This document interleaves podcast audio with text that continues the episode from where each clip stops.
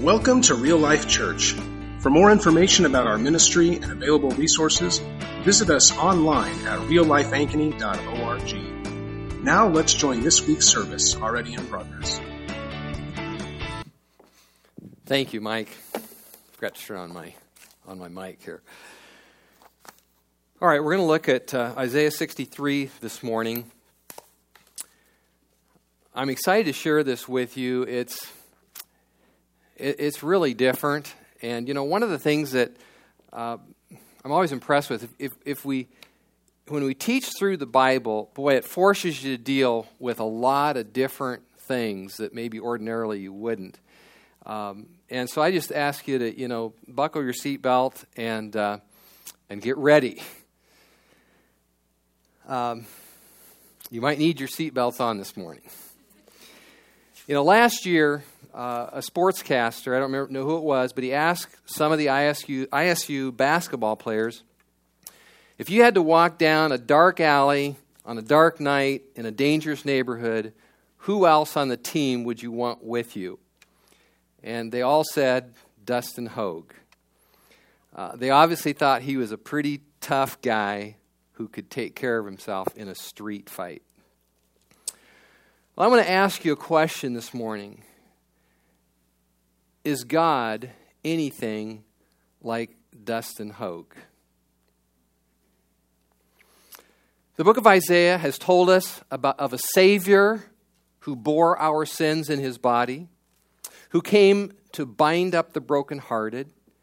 We have been told that God rejoices over us and that he takes delight in us and that he has a glorious future for us. But one question remains is God mighty enough to save me?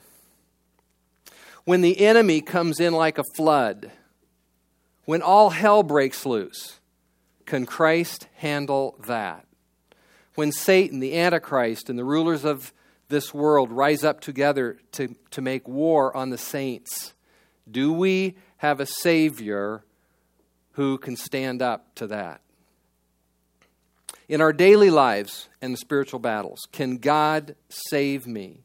Is He mighty enough to save from alcoholism, from lusts, from being totally absorbed with myself? Is He mighty enough to support my heart when I feel like I am close to losing my heart completely? Is God powerful enough to deal with wicked people, with ISIS? Is God mighty enough to defeat all the powers of the world that are arrayed against him? Well, the answer of Isaiah 63 is a resounding yes to all of these. We not only have a merciful Savior, we have a mighty Savior. David said in Psalm 24, Who is this King of glory? The answer, the Lord strong and mighty, the Lord mighty in battle. Zephaniah 3:17 The Lord your God is in your midst a mighty warrior to save you. Now this mighty salvation of God is totally comprehensive. You are to experience his might and his strength presently. Uh, Paul tells us the same power that raised Jesus from the dead is at work in us who believe. He is at hand presently to help you, to protect you, to defend you, to strengthen you. It is His power that saves you. He makes people who were spiritually dead alive to God. He changes selfish human beings into people who love God and who love others. That is all the power of God, the might of God. He turns complainers into people who rejoice and give thanks in all things. He turns people who don't want anyone to tell them what to do into people who submit to one another and who serve one another and give preference to one another's interests. All of that is part of the might of God in his power to save. But there is, there is more, there's another aspect here. Clearly, the events of this chapter in the first five verses refer to the final judgment of men and Satan at the second coming of Christ. He will then crush all his enemies and usher in his kingdom, which will have no end. This is a bloody passage. It is a gory passage. It is a power, a, a, a powerful passage that describes Christ in a way that some maybe have never thought of him. I will admit right up front that this is a difficult passage. It's difficult because for many people it is hard to conceive of a God, of a God who takes vengeance. So, what is presented here as sobering but deeply encouraging news becomes something that people stumble over. But the vengeance of the Lord is out of love for his people. The vengeance of the Lord is for the salvation of the people. In fact, in order for the Lord to save you, Satan and those who do evil must be destroyed.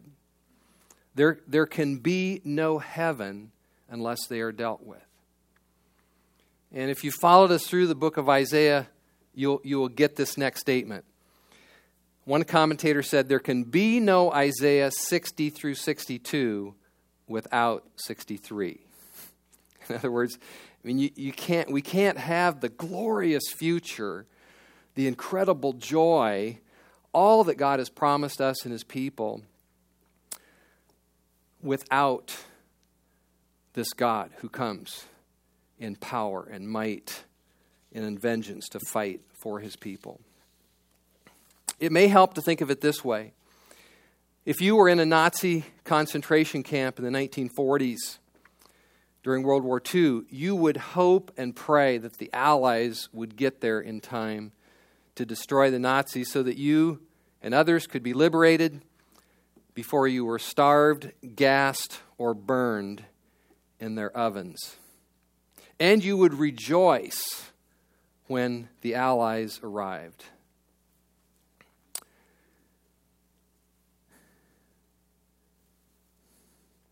Yes, God is love. And that's the thing we emphasize over and over again. God is love. He is compassionate. He is abounding in loving kindness, full of mercy, willing to save sinners, not willing that any should perish. But the Bible also tells us that someday God will take vengeance on his enemies. God shows no eagerness to do this. He said in Ezekiel, I take no delight in the death of the wicked. But when people take their stand against the Lord, the Lord is the one who will come out victorious. The Bible insists time and time again that there is a day and a place for vengeance. And without this aspect of God, without his willingness and capability to take vengeance, he would be nothing more than a weak, helpless, pitiable being. Without this attribute, evil would never end. Evil would always win, win, would always win. Injustices would never be righted. Cruelty would never have consequences. Moral wrongs would never would go forever unpunished. The oppressors and the wicked would always get away with it. Sin and rebellion against God would never end, and heaven would never happen. The book of Revelation says that when Christ returns, the nations will be gathered against him and against the saints, against God's people. Revelation 19 19 puts it this way And I saw the beast and the kings of the earth and their armies all gathered together to make war against the rider on the horse and his army. Who is the rider that all the nations and the rulers and the beasts are, are gathered together to make war against? Well, Revelation 19:11 says the rider is called faithful and true. With justice he judges and makes war. He is dressed in a robe dipped in blood, and his name is the word of God. So it is, it is obviously Jesus. And the question is will he be able to handle all these forces that are arrayed against him? Verse 15 gives us the answer. Out of his mouth comes a sharp sword with which he with which to strike down the nations. He will rule them with an iron scepter. He treads the winepress of the fury of the wrath of God Almighty. On his robe and on his thigh he has this name written King of kings and Lord of lords. The Bible portrays Christ returning from heaven the second time, not as a helpless baby in a manger, but as a warrior judge. And what a comfort this passage is to be to God's people. Especially what a comfort a passage like this will be to God's people in the last days who are suffer- suffering terribly under the persecution of the beast and the false prophet, and the Antichrist. Christ will come, mighty to save, and will put an end to their sufferings and persecution, and will take vengeance on those who have persecuted them. So the picture here in Isaiah 63 is of God's people who are under cruel oppressors. Edom is the longtime enemy of Israel. Bozrah is the capital city of Edom. Edom hated Israel. They hated Israel with the most intense hatred. They hated Israel so much that the name Edom came to represent all who hate God's people and the people of God. You know, when the children of Israel left Egypt, uh, Moses sent this very respectful letter to the king of Edom saying, Let us pass through your country. He said, We'll stay on the king's highway. We won't go through any field. We won't drink any of your water. But Edom answered, You may not pass through. If you try, we will march out and attack you with the sword. We will come out and kill you. And they did come out with their army and turned Moses and the Israelites away. And when we were in the Middle East a few years ago, uh, we, we drove through Edom, uh, south of Jordan, uh, just south of the Dead Sea. And Rami, a missionary there who we were with and who's been here to speak uh, at Real Life Church, Rami told us something very interesting. He said that the Edomites still hate Israel to this day, and they go back to this story in, in Exodus and they boast about how they would not let Moses and the children of Israel come into their land because they still hate them and they brag about their heartlessness uh, toward the treatment of the Israelites. They're proud of that. So, once more, I ask, and once more, along with the people of Israel, the children of God, I ask, in the presence of enemies who would kill, steal, and destroy, the question is Is God mighty enough to save? Is God fearsome enough to deal with the satanically energized men and armies and kingdoms who hate his people? Or is God so soft that he cannot subdue or destroy his opponents? Well, God answers this by a prophetic vision that he gives to Isaiah.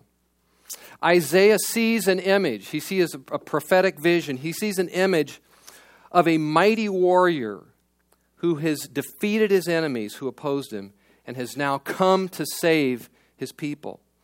And he, he looks up in this vision and he sees a lone, solitary hero, as it says in verse 1, marching forward in the greatness of his strength. He sees this glorious warrior marching forward or striding forward in the greatness of his might and Isaiah is totally awestruck at this image and at the power of this, this lone, solitary hero. When we were in the Sistine Chapel in Rome, uh, our tour guide showed us a picture of Michelangelo's painting of the Last Judgment. And he, he pointed out different elements in the picture angels and hell and devils and demons. And then he directed our attention up at the top of the painting to Jesus in the picture. And he said, And what do we see here? A weak and gentle Savior? No. We see Jesus coming as a gladiator. And I got to admit, when he said that, shivers went up and down my spine because I was just taken with this image of the glory and the might of Jesus Christ. So Isaiah sees this mighty warrior and he asks two questions. First, who is this? Who is he? Who is he who is coming? Verse 1 Who is coming from Edom? Who is this coming from Bozrah with his garments stained crimson?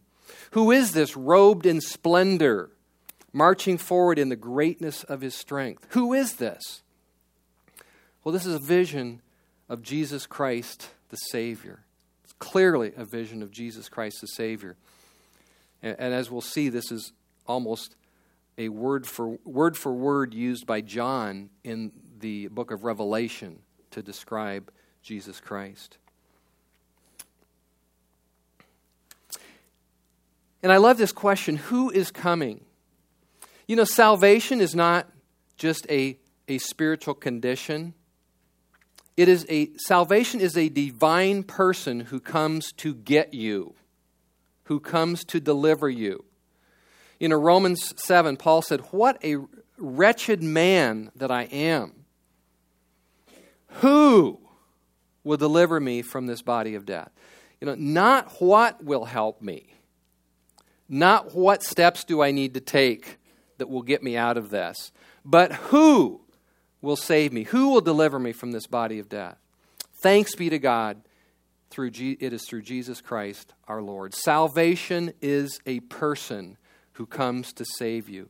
Whatever your need is, from, from the beginning of coming, from your first initial coming to Christ to forgive your sins till the final day, whatever your need is, the answer is the Savior. The Lord identifies himself as the one com- as the one coming. The NIV says, "It is I. It is I."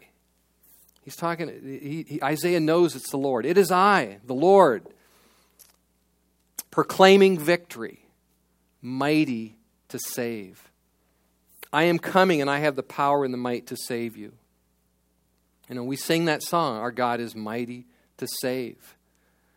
Um, we, we need to think about what that means. Um, when we, when we say that God is mighty to save, again, it's, it's a totally comprehensive salvation that, that gets you from the point of, get, of going, on, going onto your knees and repenting of your sins and asking Jesus to forgive your sins, to save you.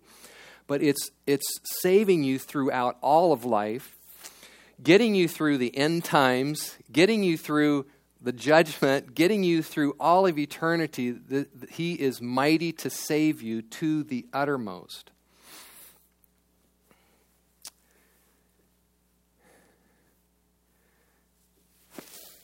It means that there is nothing that is so powerful that he cannot save you from it. It means that Satan himself and all his schemes against you, no matter what Satan has done to kill, steal, or destroy you, nothing can stand up against the might of our Savior. It means that no person or group of people, no devil, no demon, no powers of darkness, nothing in heaven or on earth can keep God from saving you. You know, Jesus said, I give them eternal life, and no one can snatch them out of my hand. This image of the power of God to hold us and save us and keep us. But it has to be it has to be practical. It has to affect you where you are right now this morning. It, it affects your future, it affects everything, but it has to affect you right now, this morning. What is your need this morning? What is your weakness? What is your problem or your pain this morning?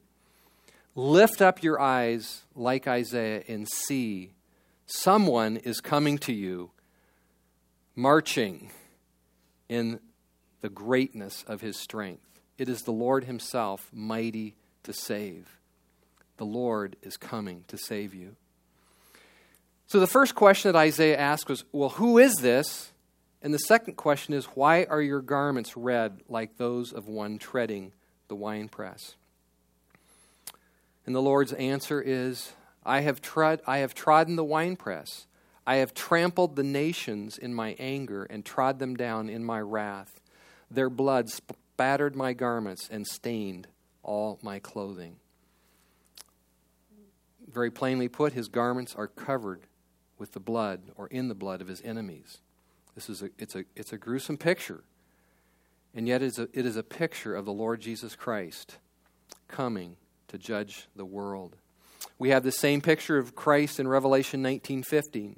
19:15. Jesus Christ uh, this this is a quote from that verse. He or Jesus Christ treads the winepress of the fierceness of the wrath of God Almighty. And he is dressed in a robe dipped in blood. This shows the, the utter power of Christ over his enemies. The winepress is a symbol of the wrath of God. Wicked men are pictured as clusters of grapes thrown into or cast into the winepress. And Christ himself treads the winepress and, as it were, becomes stained with the juice of the grapes. Christ's power is overwhelming, his vengeance is fierce. Men will perish in judgment. This is what makes a verse like John 3:16 so amazing and so powerful. God so loved the world that he gave his only begotten son that whoever believes in him shall not or will not perish but will have everlasting life. If you believe in him, you will not perish in this judgment. Men will perish, but by believing in Christ, we are delivered from perishing in judgment. Verse 4 For the day of judgment was in my heart, and the year of redemption has come.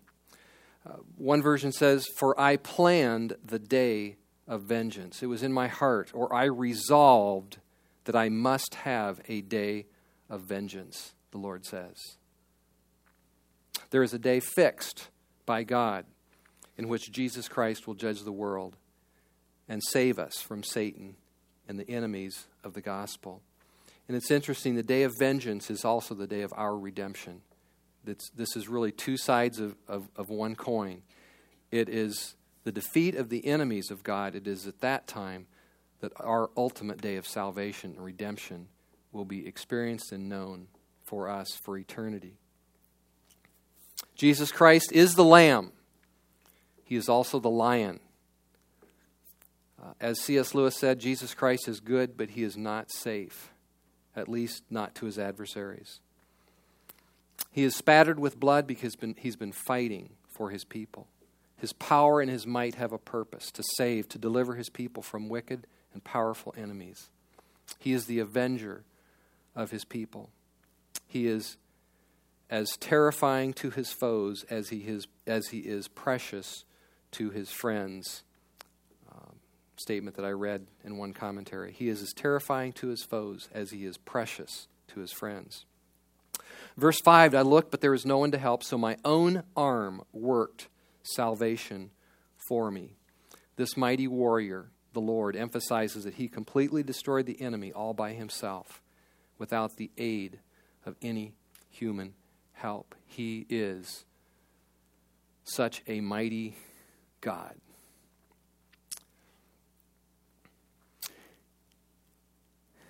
Now, almost in a complete change of tone, Isaiah moves on to recount the Lord's loving favor to his people in verse 7. He says, I will tell of the steadfast love of the Lord the deeds for which he is to be praised, according to all the Lord has done for us. Yes, the many good things he has done for the house of Israel, according to his compassion and his steadfast love. Verse 8 goes on The Lord said, They are my people who will not be false to me. So he became their Savior, he became their mighty Savior. In other words, they had seen the Lord show himself mighty to save throughout their history. And verse 9 recounts, begins to recount some of this. In all their distresses, he too was distressed. Or in their troubles, he, he troubled himself, and he took note of their afflictions and acted on their behalf. In love and compassion, he redeemed them, he saved them, he lifted them up and carried them in the days of old. So Isaiah here is, is really recounting or recalling um, how God has shown his loving kindness to his people in mighty acts of salvation throughout their history. But then in verse 10, they recognize that something has gone wrong. Even though God did so many things for them, it says, yet they rebelled against him and grieved his Holy Spirit. So he turned and fought against them and became their enemy. As a result of this rebellion, they are not presently seeing the saving acts of God. They are living in defeat and not in victory. Verse 11 Then his people recalled the days of Moses, the days when God acted mightily for them. He brought Moses and his people through the Red Sea. He guided them with a cloud by day and a pillar of fire by night. He gave them glorious victories. And so, so Isaiah is recalling this, and they are remembering the great acts of God. And as they do this, it stirs within them a deep longing to experience God's mighty power again. So, verse 11 goes on Where is he who brought Moses and his people through the Red Sea? Where is he who set his Holy Spirit among them? Where is the God who divided the waters, who guided his people and made his name glorious among them? I mean, th- this question really is, is the, the um, the heartbeat of the last half of this chapter. We're, we're told of this mighty God who is mighty to save.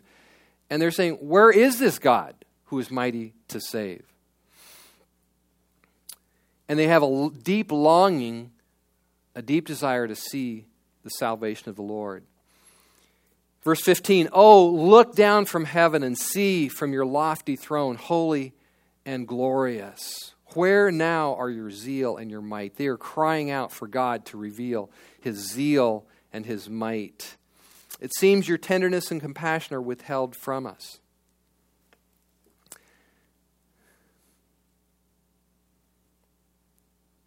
If you're honest, probably some here have felt that way.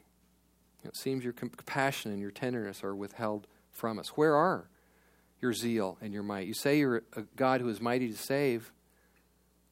Where are you? Where is this God who is mighty to save? Instead of feeling like they have a mighty Savior doing mighty things for them, they feel that God has deserted them. And they, they, they repeat this question throughout the rest of the chapter Where is He? Perhaps even in your own mind, thoughts have come to you. Maybe when we've sang, maybe when we've sung that song, "Our God is mighty to save," and maybe you thought, "Well, where is He in my situation?" Or where was He when my husband or my wife left me, or when my husband or my wife did this, or when my son died, or when I got laid off. Where, where, where is God who is mighty to save? Verse 18 For a little while your people possessed your holy place, but now our enemies have trampled down your sanctuary. We have become like, like those over whom you have never ruled, like those who are not called by your name what a, what a vivid description of the feelings of, of the Israelites, God's people. I mean, they were saying, we, we don't see God saving, saving acts on our behalf any more than if we were not his people. We have become like those who are not called by your name, over those like those whom you have never ruled over.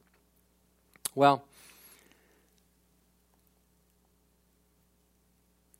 They have begun to see, though, and it really culminates at the beginning of this next chapter, but they have begun to see that the answer is in God.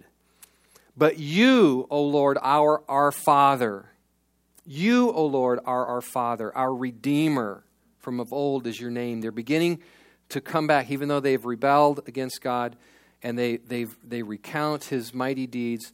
They, they are turning back, they are seeing that their answer is this mighty God who comes to save.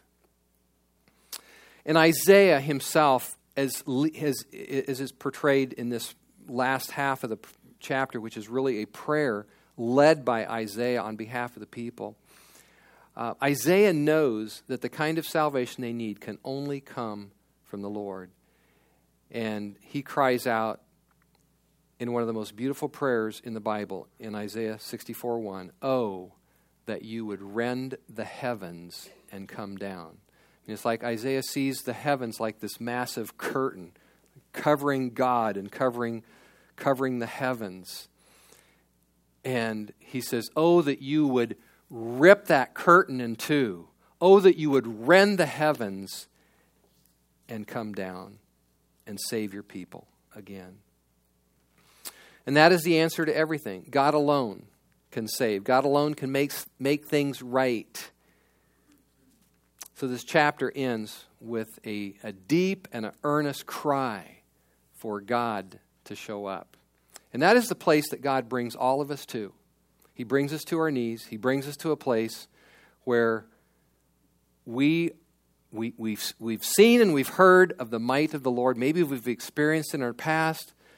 We've read about it in the Scripture, and we come to that place where we want to we want to see it and know it for ourselves again, now, presently. And so we call and cry out to the Lord, Our Father, come. Oh, look down from heaven and see from your lofty throne, holy and glorious, and bring your zeal and your might into our lives and our situation. All right, I want to move on to uh, applications for us from this this morning. Um, number one, anyone who might be, anyone who may be living fearlessly or carelessly in unrepentant sin should repent this morning. You know, if you are in Christ, God is eternally for you. But there is a temporal sense in which He may oppose a course of life that you have chosen if you are in, living in conscious rebellion against Him. That's not the normal Christian life, but it does happen. You know, Peter said, God is opposed to the proud, but gives grace to the humble. Humble yourselves, therefore, under the mighty hand of God, that he may exalt you at the proper time. There may be someone here this morning who is uh, walking in a sort of a rebellious pride against God, someone who is worked up inside in their heart, ranting and raving, as it were, inside, or upset at God. And what you really need to do this morning is just humble yourself and look to Him and call upon Him for His salvation. Number two, no matter what your situation, what your need, call upon the Lord to save you. The Lord says uh, in Psalm 50, verse 15, Call upon me in the day of trouble, and I will rescue you, and you will honor me. And that's a verse I've turned to multitudes of times when I've been in trouble. It just, you repeat, that verse is so simple. It just totally redirects my thoughts. Call upon me in the day of trouble, and I will rescue you, and you will honor me. And I just go to the bank with that. I mean, I just count on that. And that's what the Lord wants us to do. Just as you called upon the Lord to save you from your sins, call upon Him on His mighty saving acts in all of your weaknesses and needs in life. You know, and as long as you are praying for something to happen, but really looking to other people or other help to make it happen, God won't honor that. You know, Psalm 33 16, no king is saved by the size of his army, no warrior by the, his great strength. A horse is a vain hope for deliverance. Despite its strength, it cannot save. But the eyes of the Lord, and this is the key part of the verse, but the eyes of the Lord are on those whose hope is in His unfailing love to deliver them. The eyes of the Lord are turned toward those whose hope is in Him. It says to deliver them from death and to keep them alive in famine. Boy, those are some pr- very practical needs that are mentioned there. Keep them alive in famine and in death. Turn your eyes to the Lord, to the Lord and and he turns his eyes toward you on those who hope in Him and, and, and in His unfailing love. Number three, wait for the final outcome of all things, and you will see that God is mighty to save. You know, the one rock solid promise we are given in the Bible is that God's people will be totally vindicated at the coming of Jesus Christ. All that we ever hope for is assured us when we see Jesus. Cindy and I listened to a message uh, coming back from Kansas City on uh, Friday by uh, R.T. Kendall, and he said, Three things I know for sure. He was talking about the book of Revelation. He said he didn't understand the book of Revelation, but he saw three things that he understood for sure out of the book of Revelation. One, God wins. Two, the devil loses. And three, those who overcome will have a glorious vindication. Most of what we hope for will be manifested when the Lord comes. And, and, and, and I, I don't mean that we'll only get some of what we hope for when I say most of I'm just saying that, that, that um, we will see partially what we hope for in this life, in the present. And we do. We see, uh, we see the Lord's multitude of goodnesses to us day after day. But ultimately, all that we hope for, we will experience or see when the Lord comes. You know, when the Corinthians uh, were harshly judging Paul as an, as an inferior apostle and a poor speaker, he said this It matters very little, it, ma- it matters very little to me what you think of me. It is the Lord who judges me. Therefore, judge nothing before the appointed time. Wait till the Lord comes. At that time, each will receive his praise from God. Paul was so confident that when the Lord comes again, everything would be settled. Everything will be answered at that point. Everything will be made right. He is so confident in that that he is not disturbed at all by his present attack, by the present attacks upon him. He said, "You know, it matters very little to me because I'm just going to wait and I know that when the Lord comes, everything's going to be made right. Each man will receive his praise from God. God will straighten everything out. 2 Corinthians 1 6 God is just. He will pay back those who trouble you and give relief to you who are troubled. You know, we say, Amen, awesome. And we want that to happen this afternoon or tomorrow. But you know what it says? Verse 7 This will happen when the Lord Jesus is revealed from heaven. God will pay back those who trouble you and give relief to you who are troubled. This will happen when the Lord Jesus is revealed from heaven. 2 Thessalonians 1 6 and 7. Our God is mighty to save, and the, lo- the Lord does save us now, according to his compassion and loving kindness in multitudes of ways. But ultimately, we are taught to look to the coming of the Savior to settle all things, to make all things right.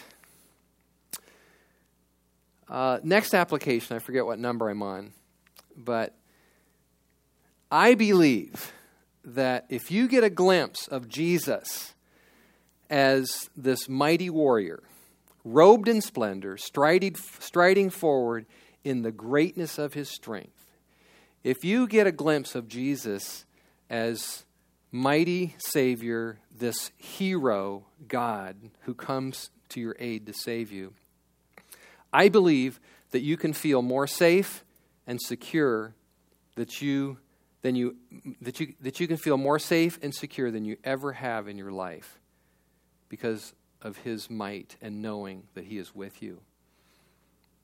It is a great comfort to know uh, that God is not a weak God it is a great comfort to get a vision of God as a mighty God. I mean, the Bible says directly, um, Ex- Exodus says, the Lord is a warrior. And we need, we need to understand that aspect of God. Next application you can be a meek person turning the other cheek because we have the Lamb of God to defend us. God is mighty enough to deal with those who do, who do evil to us. And that's why the Bible says, uh, take no vengeance, but leave room for the vengeance or leave room for the wrath of God. You don't need to fight your battles. God is mighty to save you. And the last application Uh, don't go around talking like you have a weak and incompetent God. I mean, if you really believe that, that God is mighty to save you, if you really believe that, if you believe that we have a mighty Savior, don't go around talking like you have a weak and incompetent God. I mean, is your God mighty to save? I mean, Scripture reveals that kind of God. Believe that God is mighty enough to save from anything, from your past, from the things that were wrong about your home life growing up, from abuse, from neglect, from abandonment, from what happened to you in your home or at school. None of these things can hold you captive. Believe that God has provided everything for you to walk in victory in this life.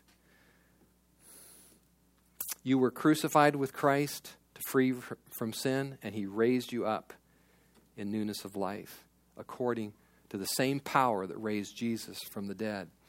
So that you no longer are a slave to sin, but you are free to live for God. You're free to go, to forget about yourself, to go love people. You're free to stop complaining and start giving thanks and rejoicing. God did a work. He did a mighty work to save you, to pull you out of your past, to pull you out of your sin, to release you from your sin, to set you free, to set the captives free, and to give you a garment of praise, to turn you in to a child of God, to release you from the kingdom of darkness and bring you into the kingdom of his beloved Son. And we need we just need you know, Josh talked last week about letting the word of Christ richly dwell within you. I mean, that, these are the kind of thoughts that need to dwell in your mind and your hearts. These are the kind of thoughts that need to dwell richly within you so that you can walk in victory and in joy in the Lord. All right, let's pray. Father, we, uh, we thank you uh, for this mighty revelation of the Lord Jesus Christ. And we ask that you would open our eyes and see who is this coming to save us, striding forward in the greatness of his might? Lord, let us see that it is you, our Savior, that you are mighty in power. Give us a vision of that, Lord. Let us affect, let it affect us down to the level of our hearts and our emotions. Uh, certainly, our, affect our minds and our thought life, Lord. But let us have a revelation of you in such a way that we are gripped and grasp and grasp this image of you. We love you, God, for loving us. We love you for your tenderness. We love you for the sweet things that you say to us, that you delight in us and take pleasure in us. But we also love you, Lord, because you are mighty to save. And we pray this in your name.